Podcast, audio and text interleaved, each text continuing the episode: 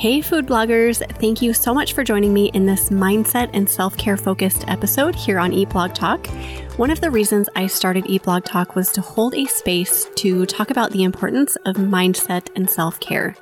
Being an entrepreneur can be a lot. If we are not taking care of ourselves, then getting actionable information about SEO, Pinterest, or whatever else is all moot.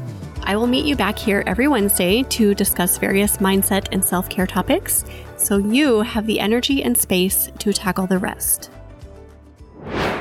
Hi, food bloggers. It's Ella from Alpine Ella. Picture this food photography and blog posts without the hassle. That's where I come in.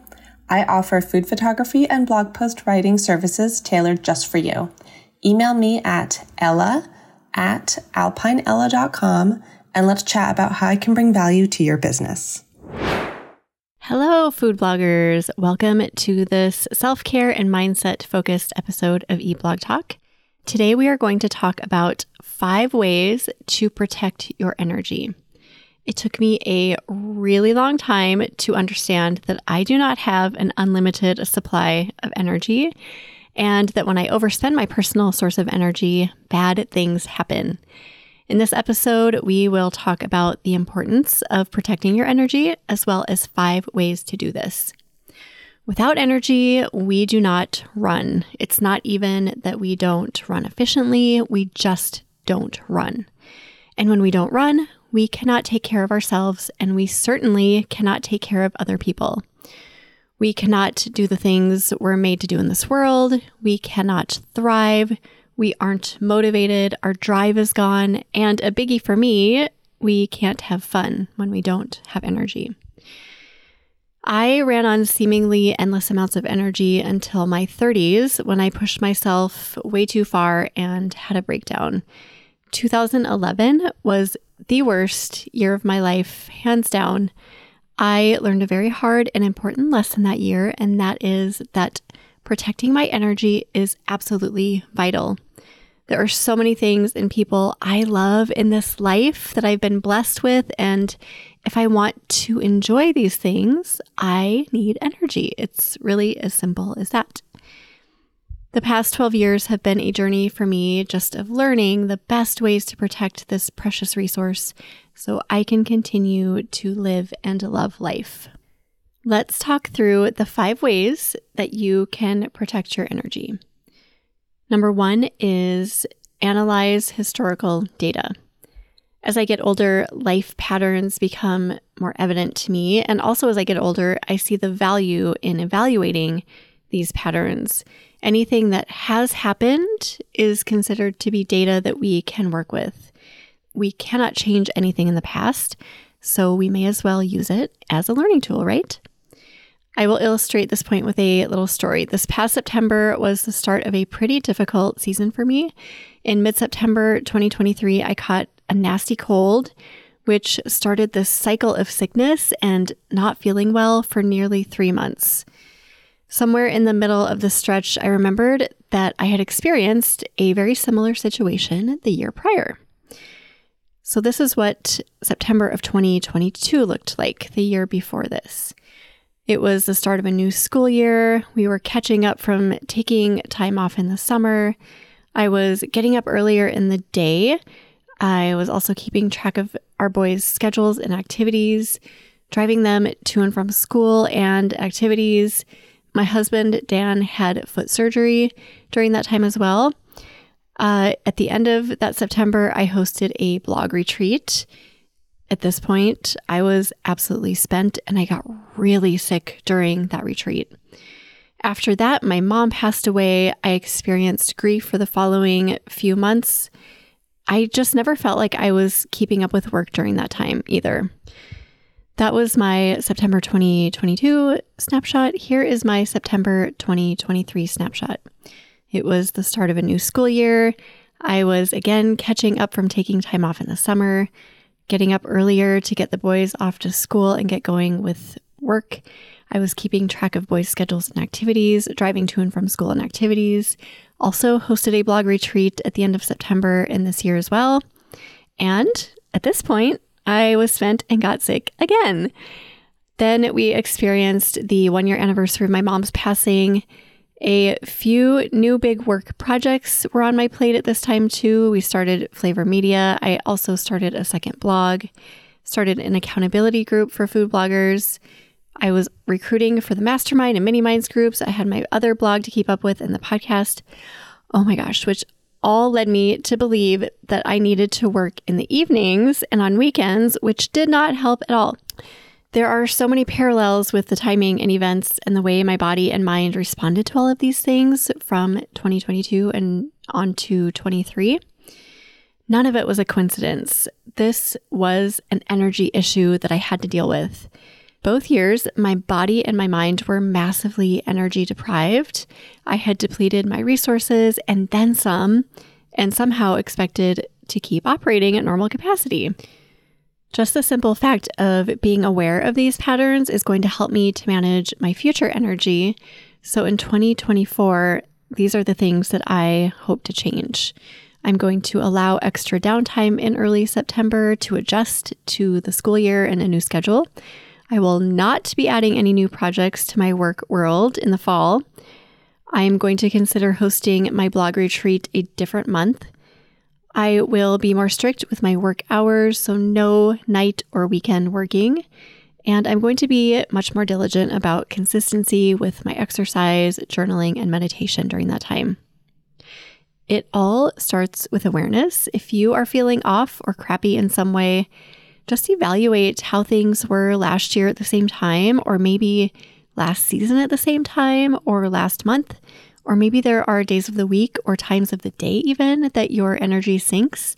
Whatever the pattern is, notice it, evaluate it, and change it. Number two is evaluate your people. This can be a really touchy subject because we can be really protective of the people in our inner circles or just in our lives, even if they deplete our energy. Most people have family members or friends who drain their energy reserves, and it can feel like there's nothing we can do except just put up with it.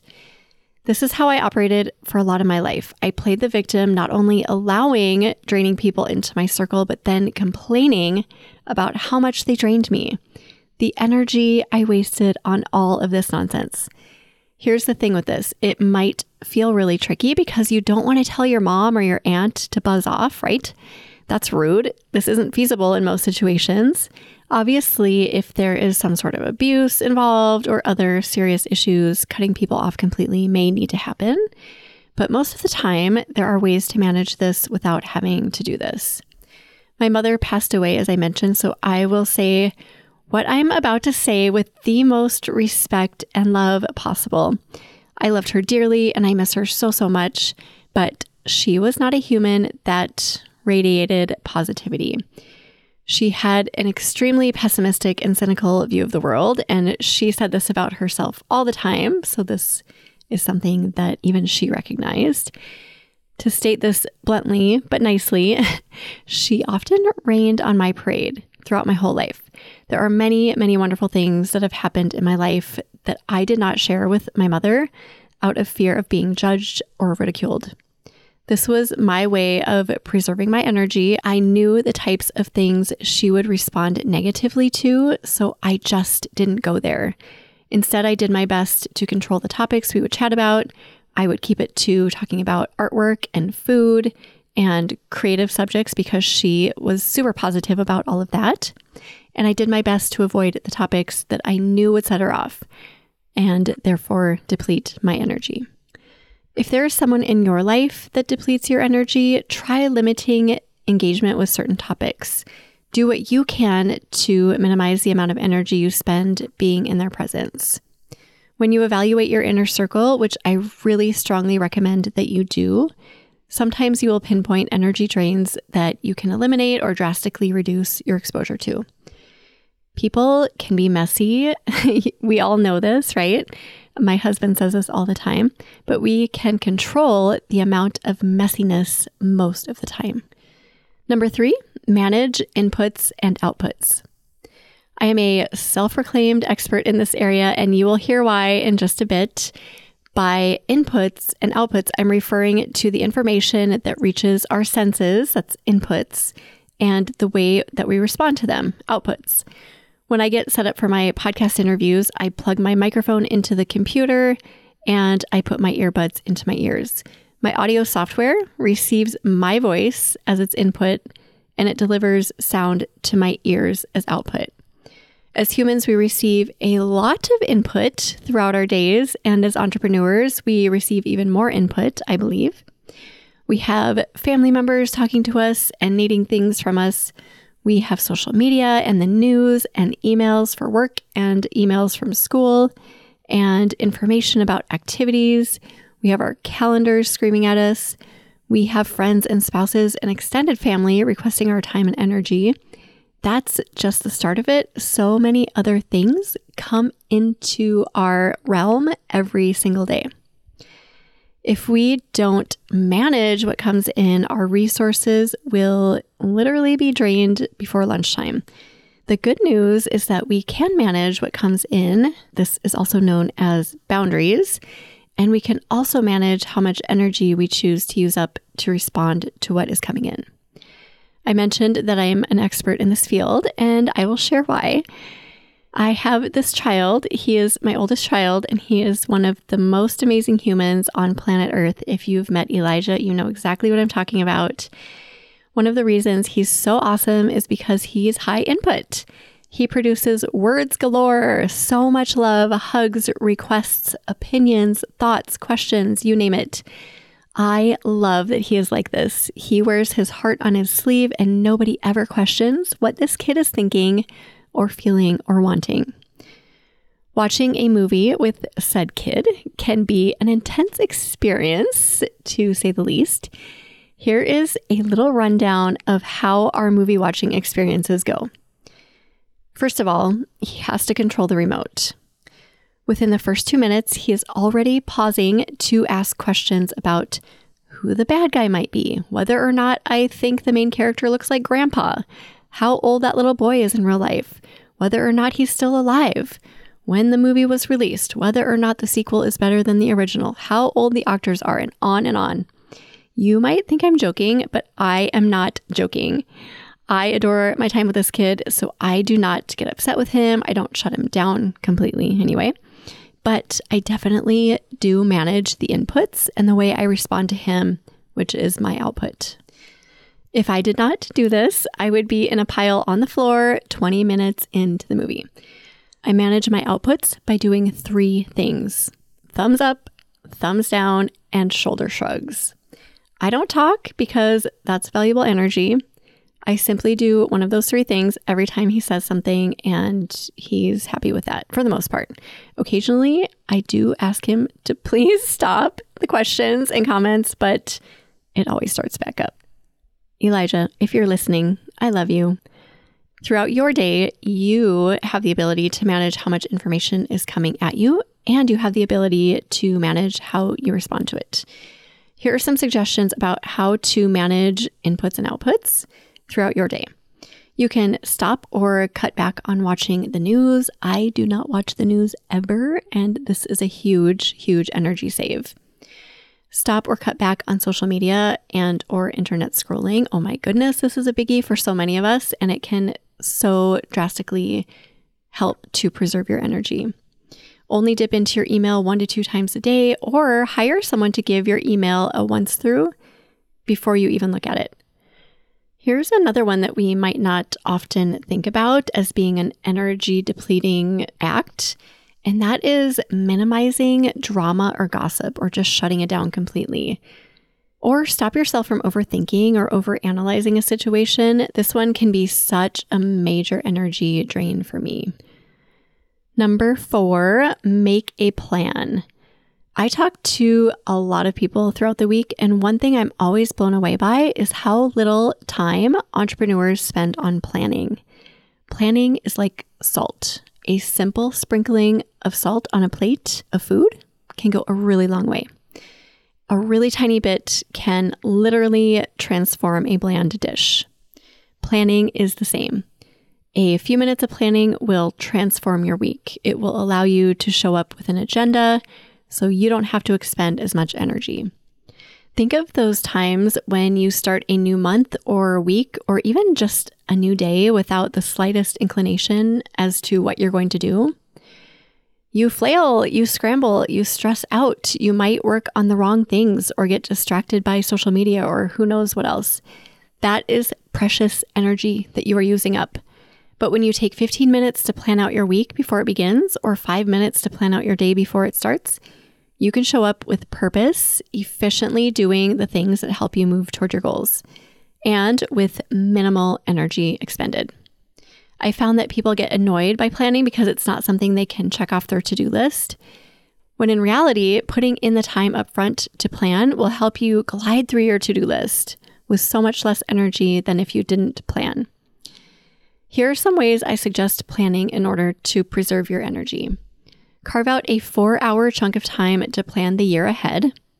Set aside one hour to plan each quarter and 30 minutes to plan each month.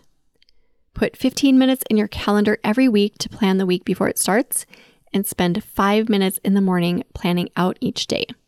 This includes work, of course, but don't forget self care, learning, and family and relationship time as well. Number five, fill your tank. So far, we have talked about avoiding or managing the things that deplete your energy. Now, let's talk about prioritizing adding energy to your tank. Awareness is key with this one as well. My list of things that give me energy is not going to be the same as yours. Carry a little notebook around with you for a day or a week and note all the things that make you feel good. Those things that really fill you up and just make you feel filled instantly with energy. That song you hear on the radio that makes you stop everything you're doing and just lights you up. The talk you have with your best friend. The walk you take through the woods. The smell of bread baking in the oven. When I'm needing a quick burst of energy, I have a few go to things I go looking for. Those things include a nap, a hug from my husband. Oh my gosh, that man is like a source of positive energy for me. I love his hugs and they work every time. Quality time with my boys or a walk outside. Most of the time, one of these things fills my energy tank. If you are feeling like someone just siphoned your energy straight from your soul, open your notebook and pick one of your personal energy sources and go find it. Go play it, go do it, whatever you need to do to restore some of what has been depleted. To summarize, I've left you with five ways you can protect your energy. Number one, analyze your own personal historical data, recognize those patterns. Number two, evaluate your people. Number three, manage your inputs and outputs. Number four, make a plan. And number five, fill your tank. Protecting your energy is going to help keep you running optimally. It allows you to take care of yourself and others, and it allows you to not just take up space on this planet, but instead to thrive on this planet and do those things you are here to do. I would love it if you sent me an email or an Instagram direct message and let me know your thoughts on this episode. What fills up your tank? What things do you do to protect your energy? If you have any other ideas, thoughts, or suggestions, I would love to hear them. Thank you so much for being here. I appreciate you guys so much, and I will see you next time. Thank you so much for listening to this mindset and self care episode here on Eat Blog Talk. If you are a food blogger providing a service for other food bloggers and you want to spread the word about the value that you offer, I would love to offer you a free way to do just this. Send me a 60 second audio clip to be featured in a mindset and self care episode here on Eat Blog Talk in 2024. Go to eatblogtalk.com forward slash audio clip to learn more.